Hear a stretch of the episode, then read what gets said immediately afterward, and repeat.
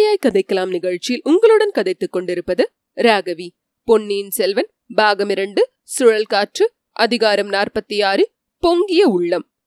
இளவரசர் யானையின் காதில் மந்திரம் ஓதினார். யானை படுத்தது. இருவரும் அவசரமாக அதன் முதுகிலிருந்து இறங்கினார்கள். கரை தட்டி மணலில் புதைந்திருந்த மரக்கலத்தின் அருகில் சென்று பார்த்தார்கள். அந்த கப்பலின் கதி பார்க்க பரிதாபமாய் இருந்தது. பாய் மரங்கள் தாறுமாறாக உடைந்து கிடந்தன. ஒருவேளை அந்த உடைந்த கப்பலுக்குள்ளேயோ அல்லது அக்கம் பக்கத்திலேயோ யாராவது இருக்கக்கூடும் என்று சந்தேகித்தார்கள். இளவரசர் கையை தட்டி சத்தம் செய்தார்.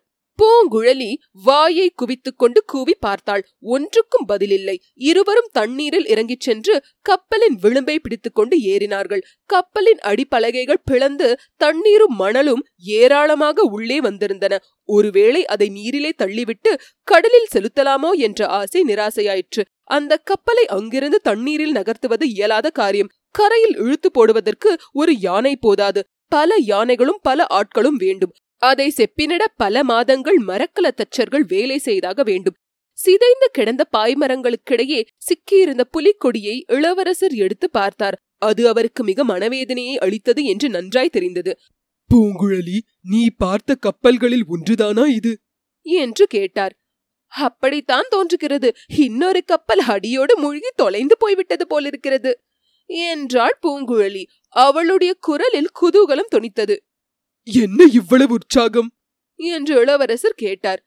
தங்களை சிறைப்பிடித்துக் கொண்டு போவதற்கு வந்த கப்பல்கள் முழுகி தொலைந்து போனால் எனக்கு உற்சாகமா இராதா? என்றாள் பூங்குழலி. நீ உற்சாகப்படுவது தவறு சமுத்திரகுமாரி. ஏதோ விபரீதமாக நடந்து போயிருக்கிறது. புலிக்கொடி தாங்கிய மரக்கலத்துக்கு இந்த கதி நேர்ந்தது எனக்கு வேதனை அளிக்கிறது. இது எப்படி நேர்ந்தது என்றும் தெரியவில்லை. இதிலிருந்த வீரர்களும் மாலுமிகளும் என்ன ஆனார்கள்? அதை நினைத்தால் என் மனம் மேலும் குழம்புகிறது. இன்னொரு கப்பல் முழுகி போயிருக்க வேண்டும் என்றா சொல்கிறாய்?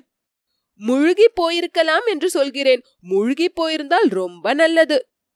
நல்லதல்லவே இல்லை. அப்படி ஒரு நாளும் இராது. இந்த கப்பலின் கதியை பார்த்துவிட்டு இன்னொரு கப்பல் அப்பால் நிறைய தண்ணீர் உள்ள இடத்துக்கு போயிருக்கலாம். இந்த கப்பல் ஏன் இவ்வளவு கரையருகில் வந்திருக்க வேண்டும் என்று தெரியவில்லை. சோழ நாட்டு மாலுமிகள் ஆயிரம் ஆயிரம் ஆண்டுகளாக கப்பல் விட்டு பழக்கமுள்ள பரம்பரையில் வந்தவர்கள். அவர்கள் இத்தகைய தவறு ஏன் செய்தார்கள்? எப்படியும் இதிலிருந்தவர்கள் தப்பி பிழைத்திருக்க வேண்டும். அன்று மற்ற கப்பலில் ஏறி போயிருக்க வேண்டும். வா போய் பார்க்கலாம். எங்கே போய் பார்ப்பது இளவரசி? சூரியன் அஸ்தமித்து நாலாபுறமும் இருள் சூழ்ந்து வருகிறது. என்றாள் பூங்குழலி. சமுத்திரகுமாரி உன் படகை எங்கே விட்டு வந்தாய்? என் படகு ஏறக்குறைய இந்த ஆற்றின் நடுமத்தியில் அல்லவா இருக்கிறது. யானை மீது வந்தபடியால் அதுவும் நீங்கள் யானையை செலுத்தியபடியால் இவ்வளவு சீக்கிரம் வந்துவிட்டோம். படகில் ஏறியிருந்தால் நள்ளிரவுக்குத்தான் இங்கு வந்திருப்போம்.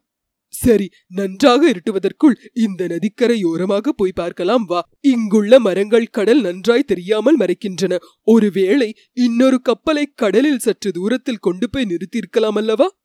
யானையை அங்கேயே விட்டுவிட்டு இருவரும் நதிக்கரையோரமாக கடலை நோக்கி போனார்கள். சீக்கிரத்திலேயே கடற்கரை வந்துவிட்டது.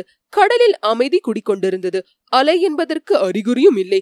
கண்ணு கெட்டிய தூரம் ஒரே பச்சை வர்ண தகடாக தோன்றியது. கடலின் பச்சை நிறமும் வானத்தின் மங்கிய நீல நிறமும் வெகு தூரத்துக்கு அப்பால் ஒன்றாய் கலந்தன. மரக்கலமோ படகோ ஒன்றும் தென்படவில்லை. ஒன்றிரண்டு பறவைகள் கடலிலிருந்து கரையை நோக்கி பறந்து வந்தன. அவ்வளவுதான். சிறிது நேரம் அங்கே நின்று நாலாப்புறமும் சுற்றி சுற்றி பார்த்துவிட்டு சரி புதைந்த மரக்கலத்துக்கு போகலாம் என்றார் இளவரசர். இருவரும் வந்த வழியே திரும்பி நடக்கத் தொடங்கினார்கள். பூங்குழலி நீ எனக்கு செய்த உதவியை என்று மறக்க மாட்டேன். ஆனால் இங்கே நாம் பிரிந்து விட வேண்டியதுதான். என்றார் இளவரசர். பூங்குழலி மௌனமாய் இருந்தாள் நான் சொல்கிறது காதில் விழுந்ததா? அந்த புதைந்த கப்பலிலேயே நான் காத்திருக்க தீர்மானித்து விட்டேன். சேனாதிபதி முதலியவர்கள் எப்படியும் இந்த இடத்தை தேடிக்கொண்டு வந்து சேர்வார்கள். அவர்களுடன் கலந்தாலோசித்து மேலே செய்ய வேண்டியதை பற்றி முடிவு செய்வேன். ஆனால் உனக்கு இனி இங்கே வேலை இல்லை. உன் படகை தேடி பிடித்து போய்விடு. என் தந்தையை பற்றி நான் கூறியது நினைவில் வைத்துக்கொள். பூங்குழலி தயங்கி நின்றாள். அங்கிருந்த மரம் ஒன்றின் மீது சாய்ந்தாள். அதன் தாழ்ந்த கிளை ஒன்றை அவள் பிடித்துக் கொண்டாள். என்ன சமுத்திரகுமாரி? என்ன? ஒன்றுமில்லை இளவரசே. இங்கே தங்களிடம் விடைபெற்றுக் கொள்கிறேன். போய் வாருங்கள். கோபமா பூங்குழலி? கோபமா? தங்களிடம் கோபம் கொள்ள இந்த பேதைக்கு என்ன அதிகாரம்? அவ்வளவு அகம்பாவம் நான் அடைந்து விடவில்லை. பின்னர் ஏன் திடீரென்று இங்கே நின்று விட்டாய்? கோபமில்லை ஐயா. களைப்புத்தான். நான் உறங்கி இரண்டு நாள் ஆகிறது. இங்கேயே சற்று படுத்திருந்து விட்டு என் படகை தேடிக்கொண்டு போகிறேன். அது பௌர்ணமிக்கு மறுநாள். ஆகையால் அச்சமயம் கீழ்க்கடலில் சந்திரன் உதயமாகிக் கொண்டிருந்தது. இரண்டொரு மங்கிய கிரணங்கள் பூங்குழலியின் முகத்திலும் விழுந்தன. இளவரசர் அந்த முகத்தை பார்த்தார். அதில் குடிக்கொண்டிருந்த சோர்வையும் களைப்பையும் பார்த்தார். கண்கள் பஞ்சடைந்து இமைகள் தாமாக மூடிக்கொள்வதையும் பார்த்தார். சந்திரன் உதயமாகும் போது செந்தாமரை குவிதல் இயற்கைதான். ஆனால் பூங்குழலியின் முகத்தாமரை அப்போது குவிந்தது என்று மட்டும் சொல்வதற்கில்லை. அது வாடி வதங்கி சோர்ந்து போயிருந்தது. பெண்ணே தூங்கி இரண்டு நாளாயிற்று என்றாயே சாப்பிட்டு எத்தனை நாள் ஆயிற்று என்றார். சாப்பிட்டும் இரண்டு நாளுக்கு மேல் ஆயிற்று தங்களுடன் இருந்த வரையில் பசியே தெரியவில்லை. என் மூடத்தனத்தை என்னவென்று சொல்வது? இன்று பகல் நாங்கள் எல்லாரும் வயிறு புடைக்க விருந்துண்டோம். நீ சாப்பிட்டாயா என்று கூட கேட்க தவறிவிட்டேன். வா பூங்குழலி என்னுடன் அந்த புதைந்த கப்பலுக்கு வா. அதில் தானியங்கள் சிதறிக் கிடந்ததை பார்த்த ஞாபகம் இருக்கிறது. அந்த தானியங்களை திரட்டி இன்றிரவு கூட்டாஞ்சோறு சமைத்து உண்போம். சாப்பிட்ட பிறகு நீ உன் வழியே போகலாம். ஐயா சாப்பிட்டால் உடனே அங்கேயே படுத்து தூங்கி விடுவேன் இப்போதே கண்ணே சுற்றுகிறது. அதனால் என்ன? நீ அந்த புதைந்த கப்பலில் நிம்மதியாக படுத்து தூங்கு. நானும் யானையும் கரையிலிருந்து காவல் காக்கிறோம். பொழுது விடிந்ததும் நீ உன் படகை தேடிப்போ இவ்விதம் சொல்லி இளவரசர் பூங்குழலியின் கரத்தை பற்றி அவளை தாங்குவார் போல் நடந்து அழைத்துக் கொண்டு சென்றார். உண்மையிலேயே அவளுடைய கால்கள் தள்ளாடின என்பதை கண்டார். அந்த பெண்ணின் அன்புக்கு ஈரேழு உலகிலும் இணை ஏது என்று எண்ணியபோது அவருடைய கண்களில் கண்ணீர் துளித்தது. புதைந்திருந்த கப்பலுக்கு அவர்கள் திரும்பி வந்து சேர்ந்தபோது அக்கப்பலுக்கு பின்னால் புகை கிளம்புவதைக் கண்டு திடுக்கிட்டார்கள். ஒருவேளை அந்த கப்பலைச் சேர்ந்தவர்கள் எங்கேயாவது போயிருந்து திரும்பி வந்திருக்கலாம் அல்லவா? திடீரென்று அவர்கள் முன்னால் தோன்றினால் ஏதாவது ஒன்று கிடக்க ஒன்று நேரிடக்கூடும். ஆகையால் மெல்ல மெல்ல சத்தமிடாமல் சென்றார்கள். வெகு சமீபத்தில் அவர்கள் போன பிறகும் பேச்சுக்குரல் ஒன்றும் கேட்கவில்லை. மறைவில் இருப்பவர்கள் யார்? அவர்கள் எத்தனை பேர் என்று தெரியவில்லை. வள்ளி கிழங்கு சுடும் மனம் மட்டும் கம் என்று வந்தது. பூங்குழலியின் நிலையை இப்போது இளவரசர் நன்கு அறிந்திருந்தபடியால் அவளுடைய பசியை தீர்ப்பது முதல் காரியம் என்று கருதினார். ஆகையால் வந்தது வரட்டும் என்று கப்பலை சுற்றி கொண்டு அப்பால் சென்று பார்த்தார். அங்கே அடுப்பு மூட்டி சமைப்பதற்கு ஏற்பாடுகள் செய்து கொண்டிருந்தது ஒரு பெண்மணி என்று தெரிந்தது. யார் அந்த பெண்மணி என்பதும் அடுத்த கணத்திலேயே தெரிந்து போயிற்று. அந்த மூதாட்டி இவர்களைக் கண்டு ஆச்சரியப்பட்டதாக தெரியவில்லை. இவர்களை எதிர்பார்த்தவளாகவே தோன்றியது. வாய்ப்பேச்சின் உதவியின்றி இவர்களை அம்மூதாட்டி வரவேற்றாள். சற்று நேரத்துக்கெல்லாம் அமுதும் படைத்தாள். பழையாறை அரண்மனையில் அருந்திய ராஜபோகமான விருந்துகளையெல்லாம் காட்டிலும் இம்மூதாட்டி அளித்த வரகரிசி சோறும் வள்ளி கிழங்கும் சுவை மிகுந்ததாகவே இளவரசருக்கு தோன்றியது. சாப்பிட்ட பிறகு மூன்று பேரும் கப்பலின் தளத்துக்கு போய் சேர்ந்தார்கள். சந்திரன் இப்போது நன்றாக மேலே வந்திருந்தான். கப்பலின் தளத்திலிருந்து பார்த்தபோது கடலும் தொண்டைமானாரும் ஒன்றாக கலக்கும் இடமும் அதற்கு அப்பால் பரந்த கடலும் தெரிந்தன. முன் மாலை இருள் வேளையில் பச்சை தாமிர தகட்டை போல் தோன்றிய கடல் இப்போது பொன்வண்ண நிலாவின் கிரணங்களினால் தங்கத் தகடாக திகழ்ந்தது. அவர்கள் இரவில் திறந்த வெளியில் சுற்றிலும் நீர் சூழ்ந்த இடத்தில் இருந்தபோதிலும் புழுக்கத்தினால் உடம்பு வியர்த்தது. காற்று என்பது லவலேசமும் இல்லை. இதை பற்றி இளவரசர் பூங்குழலியிடம் கூறியதை அந்த மூதாட்டி எப்படியோ தெரிந்து கொண்டாள். வானத்தில் சந்திரனை சுற்றி ஒரு சாம்பல் நிறவட்டம் ஏற்பட்டிருப்பதை சுட்டி காட்டினாள் சந்திரனை சுற்றி வட்டமிட்டிருந்தால் புயலும் மழையும் வரும் என்பதற்கு அடையாளம் என்று பூங்குழலி விளக்கி கூறினாள். புயல் வருகிற போது வரட்டும். இப்போது கொஞ்சம் காற்று வந்தால் போதும். என்றார் இளவரசர். பிறகு அந்த மூதாட்டி எப்படி அவ்வளவு சீக்கிரத்தில் அங்கு வந்து சேர்ந்திருக்க முடியும் என்று தமது வியப்பை தெரிவித்தார். என் அத்தைக்கு இது ஒரு பெரிய காரியம் அல்ல இதைவிட அதிசயமான காரியங்களை அவர் செய்திருக்கிறார். என்றாள் பூங்குழலி. மேலும் தங்களிடம் அவருக்கு இருக்கும் அன்புக்கு அளவே கிடையாது. அன்பின் சக்தியினால் எதைத்தான் சாதிக்க முடியாது? என்றாள் இந்த பேச்சையும் அந்த மூதாட்டி எப்படியோ தெரிந்து கொண்டு பூங்குழலியின் முகத்தை திருப்பி ஒரு திக்கை சுட்டிக்காட்டினாள். அங்கே அவர்கள் ஏறி வந்த யானை நின்று கொண்டிருந்தது. அதற்கு பக்கத்தில் கம்பீரமான உயர்ந்த சாதி குதிரை ஒன்று நின்றதைக் கண்டு இருவரும் அதிசயித்தார்கள். இந்த குதிரையின் மீது ஏறி இவர் வந்தாரா என்ன? இவருக்கு குதிரை ஏற தெரியுமா? என்று இளவரசர் வியப்புடன் கேட்டார். அத்தைக்கு தெரியாதது ஒன்றுமில்லை. குதிரை ஏற்றம் யானை ஏற்றம் எல்லாம் தெரியும். படகு வலிக்க தெரியும். சில சமயம் காற்றில் ஏறி பிரயாணம் செய்வாரோ என்று நினைக்க தோன்றும். அவ்வளவு சீக்கிரம் ஓரிடத்திலிருந்து இன்னொரிடம் வந்து விடுவார். எப்படி வந்திருக்க முடியும் என்று நமக்கு ஆச்சரியமாயிருக்கும். இளவரசர் அப்போது வேறொரு ஆச்சரியத்தில் மூழ்கியிருந்தார். கரையில் மேய்ந்து கொண்டிருந்த குதிரையின் கம்பீர தோற்றம்தான் அவருக்கு அத்தகைய வியப்பை உண்டாக்கியது. அரபு நாட்டில் வளரும் உயர்ந்த சாதி குதிரைகளில் மிக உயர்ந்த குதிரையல்லவா இது? எப்படி இங்கே வந்தது? எப்படி இந்த மூதாட்டிக்கு கிடைத்தது? என்று தமக்குத்தாமே சொல்லிக் கொண்டார். பூங்குழலி சமிங்கை பாஷையினால் இதை பற்றி ஊமை ராணியிடம் கேட்டாள். ஆம் ஊமை ராணி என்று இனி நாம் அந்த மூதாட்டியை அழைக்கலாம் அல்லவா யானை இரவுத்துறைக்கு பக்கத்தில் இந்த குதிரை கடலிலிருந்து கரையேறியது என்றும் கரையேறியதும் தெருக்கிட்டு பிரமித்து நின்று கொண்டிருந்ததென்றும் ஊமை ராணி அதை அன்புடன் தட்டி கொடுத்து வசப்படுத்தி அதன் மேல் ஏறிக்கொண்டு வந்ததாகவும் தெரியப்படுத்தினாள். இதை கேட்ட இளவரசரின் வியப்பு மேலும் அதிகமாயிற்று. பேசிக் கொண்டிருக்கும் போதே பூங்குழலியின் கண் இமைகள் மூடிக்கொள்வதை இளவரசர் கவனித்தார். முன்னமே தூக்கம் வருகிறது என்று சொன்னாய். நீ படுத்துக்கொள். என்றார். அப்படி சொன்னதுதான் தாமதம். பூங்குழலி அவ்விடமிருந்து சற்று விலகி சென்று படுத்து பக்கத்தில் கிடந்த கப்பல் பாய் ஒன்றை எடுத்து போர்த்தி கொண்டாள். படுத்து சிறிது நேரத்துக்கெல்லாம் தூங்கி போனாள். அவள் மூச்சுவிட்ட தோரணையிலிருந்து அவள் தூங்கிவிட்டாள் என்று தெரிந்தது. ஆனால் தூக்கத்திலேயே அவளுடைய வாய் மெல்லிய குரலில் பாட்டு ஒன்றை முணுமுணுத்தது. அலைக்கடலும் மோய்ந்திருக்க அகக்கடல் தான் பொங்குவதேன். ஆஹா இதே பாட்டை வந்தியத்தேவன் நேற்று அடிக்கடி முணுமுணுத்துக் கொண்டிருந்தானே. இவளிடம்தான் கற்றுக்கொண்டான் போலும். மற்றொரு சமயம் சமுத்திரகுமாரி விழித்துக் கொண்டிருக்கும் போது பாட்டு முழுவதையும் பாட சொல்லி கேட்க வேண்டும் என்று இளவரசர் எண்ணினார். உடனே ஊமை ராணியிடம் அவர் கவனம் சென்றது. ஆஹா எல்லாருக்கும் தான் சில சமயம் அகக்கடல் பொங்குகிறது நெஞ்சகம் விம்முகிறது. ஆனாலும் வாய் திறந்து தன் உணர்ச்சிகளை என்றும் வெளியிட முடியாத இந்த மூதாட்டின் உள்ள கொந்தளிப்புக்கு உபமானம் ஏது? எத்தனை ஆசாபாசங்கள் எத்தனை மகிழ்ச்சிகள் எத்தனை துயரங்கள் எவ்வளவு கோபதாப ஆத்திரங்கள் எல்லாவற்றையும் இவள் தன் உள்ளத்திலேயே அடக்கி வைத்திருக்கிறாள் எத்தனை காலமாக அடைத்து வைத்திருக்கிறாள்? ஊமை ராணி இடம்பெயர்ந்து இளவரசரின் அருகில் வந்து அமர்ந்தாள். அவருடைய தலைமயிரை அன்புடன் கோதிவிட்டாள். அவருடைய இரண்டு கன்னங்களையும் பூவை தொடுவது போல் தன் வலிய வைரமேறிய கரங்களினால் மிருதுவாக தொட்டு பார்த்தாள். இளவரசருக்கு சற்று நேரம் என்ன செய்வது என்றே தெரியவில்லை. பிறகு அந்த மூதாட்டியின் பாதங்களை தொட்டு தம் கண்ணில் உற்றிக் கொண்டார். அவள் அந்த கரங்களை பிடித்து தன் முகத்தில் வைத்துக் கொண்டாள். இளவரசருடைய கரங்கள் விரைவில் அந்த பெண் நரசியின் கண்ணில் பெருகிய நீரால் நனைந்து ஈரமாயின. ஊமை ராணி சமிங்கையினால் இளவரசரையும் படுத்து உறங்கச் சொன்னாள். தான் காவல் இருப்பதாகவும் கவலையின்றி தூங்கும்படியும் சொன்னாள். இளவரசருக்கு தூக்கம் வரும் என்று தோன்றவில்லை. ஆயினும் அவளை திருப்தி செய்வதற்காக படுத்தார். படுத்து வெகுநேரம் வரையில் அவர் உள்ள கடல் கொந்தளித்துக் கொண்டிருந்தது. பிறகு வெளியில் சிறிது குளிர்ந்த காற்று வந்தது. உடல் குளிரவே உள்ளம் குவிந்தது. லேசாக உறக்கமும் வந்தது.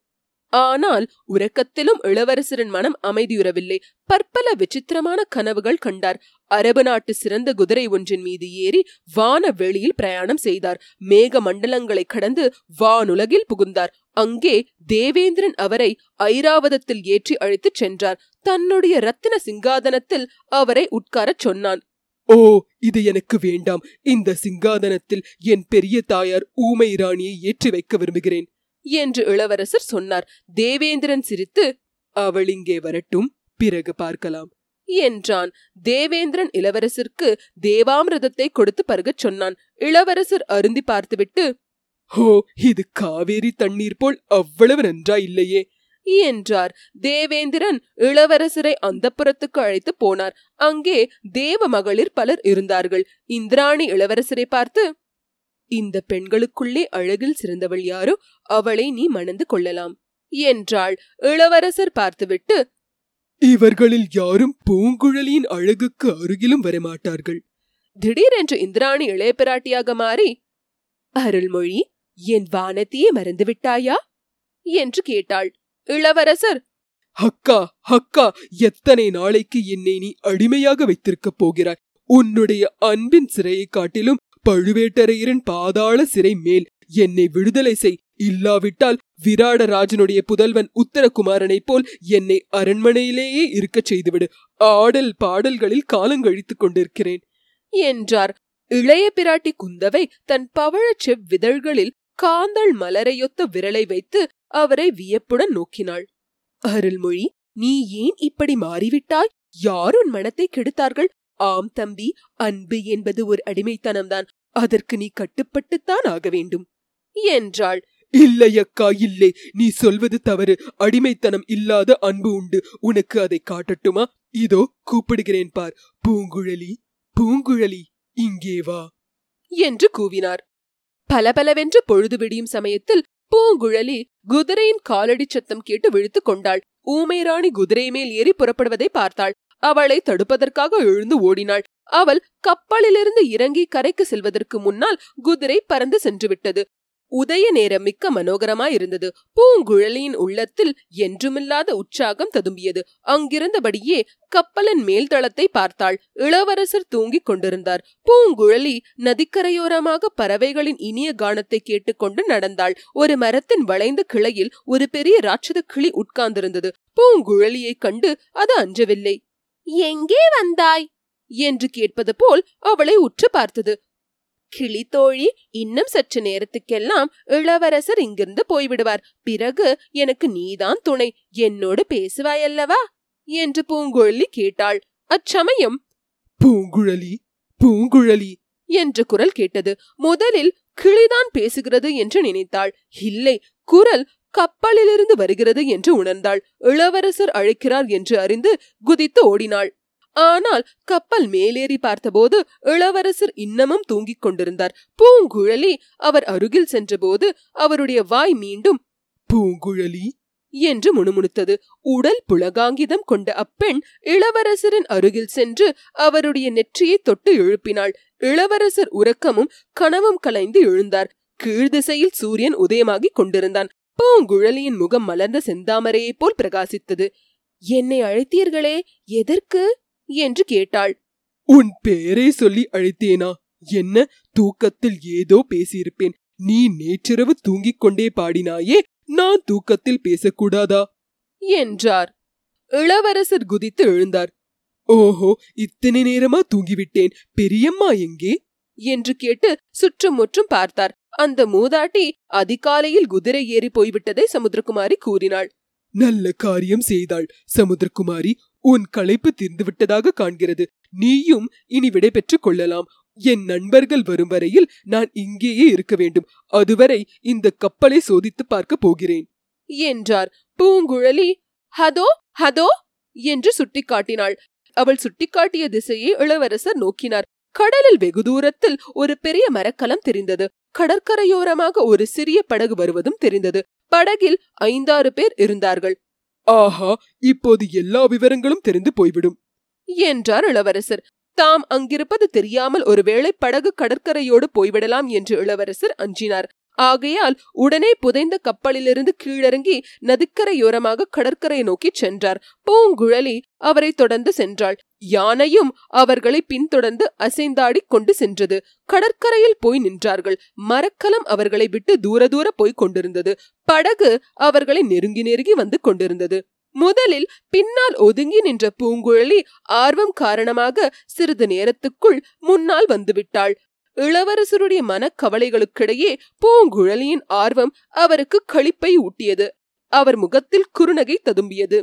அவர் மனக்கவலை கொள்ள காரணங்களும் நிறைய இருந்தன.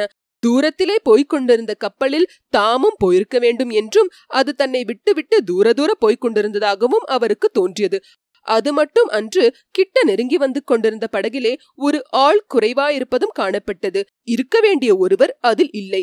ஆம் அதோ சேனாதிபதி இருக்கிறார். திருமலையப்பர் இருக்கிறார். உடன் வந்த வீரர்கள் இருக்கிறார்கள். படகோட்டிகள் இருக்கிறார்கள். ஆனால் அந்த வானர் குலத்து வாலிபனை மட்டும் காணோம் வல்லத்தரையின் எங்கே? அந்த உற்சாக புருஷன் அசகாய சூரன் அஞ்சா நெஞ்சம் படைத்த தீரன் இளைய பிராட்டி அனுப்பி வைத்த அந்தரங்க தூதன் எங்கே? இரண்டு நாள் தான் பழகியிருந்த போதிலும் இளவரசருக்கு நெடுநாள் பழக்கப்பட்ட நண்பன் போல் அவன் ஆகியிருந்தான். அவனுடைய குணாதிசயங்கள் அவ்வளவாக இளவரசருடைய மனத்தை கவர்ந்திருந்தன. அவனை படகில் காணாததும் அரிதில் கிடைத்த பாக்கியத்தை இழந்தது போல் இளவரசருக்கு வேதனை உண்டாக்கிற்று. படகு இன்னும் நெருங்கி கரையோரம் வந்ததும் சேனாதிபதி முதலியவர்கள் தாவிக் கரையில் குதித்தார்கள். சேனாதிபதி போதி விக்ரமகேசரி ஓடி வந்து இளவரசரை கட்டி கொண்டார். ஐயா நல்ல காரியம் செய்தீர்கள். எங்களை இப்படி கதிக்கலங்க அடிக்கலாமா? யானையின் மதம் எப்படி அடங்கிற்று? இந்த பொல்லாத யானை இப்போது எவ்வளவு சாதுவாக நின்று கொண்டிருக்கிறது. இளவரசே எப்போது இங்கே வந்து சேர்ந்தீர்கள்? பழுவேட்டரையர்களின் கப்பல்களை பார்த்தீர்களா? அவை எங்கே? என்று கொடும்பாளூர் பெரிய வேளார் கேள்வி மாறி பொழிந்தார். சேனாதிபதி எங்கள் கதையை பின்னால் சொல்கிறேன். வந்தியத்தேவன் எங்கே சொல்லுங்கள்? என்றார். அந்த துடுக்குக்கார பிள்ளை அதோ போகின்ற கப்பலில் போகிறான். என்று சேனாதிபதி தூரத்தில் போய்க் கொண்டிருந்த கப்பலை காட்டினார். ஏன் ஏன்? அது யாருடைய கப்பல்? அதில் ஏன் வந்தியத்தேவர் போகிறார்? என்று இளவரசர் கேட்டார். ஐயா எனக்கு புத்தி ஒரே கலக்கமாயிருக்கிறது. இந்த வைஷ்ணவனை கேளுங்கள். இவனுக்கு உங்கள் சமாச்சாரத்துடன் அந்த வாலிபன் சுபாவமும் தெரிந்திருக்கிறது. என்றார். இளவரசர் ஆழ்வார்க்கடியானை பார்த்து திருமலை வந்தியத்தேவர் ஏன் அக்கப்பலில் போகிறார்? தெரிந்தால் சீக்கிரம் சொல்லுங்கள். என்றார். இத்துடன் அதிகாரம் நாற்பத்தி ஆறு முற்றிற்று. இந்த நிகழ்ச்சியை நீங்கள் ஆப்பிள் ஐடியூன் ஸ்டோரில் கேட்பதாக இருந்தால் ரிவ்யூ செய்து ரேட்டிங் தரவும். அதேபோல் ஸ்பாட்டிஃபை மூலம் கேட்பதாக இருந்தால் ஃபாலோ செய்து லைக் செய்யவும் கூகுள் பாட்காஸ்ட் மூலம் கேட்பதாக இருந்தால் தயவு செய்து சப்ஸ்கிரைப் செய்யவும்.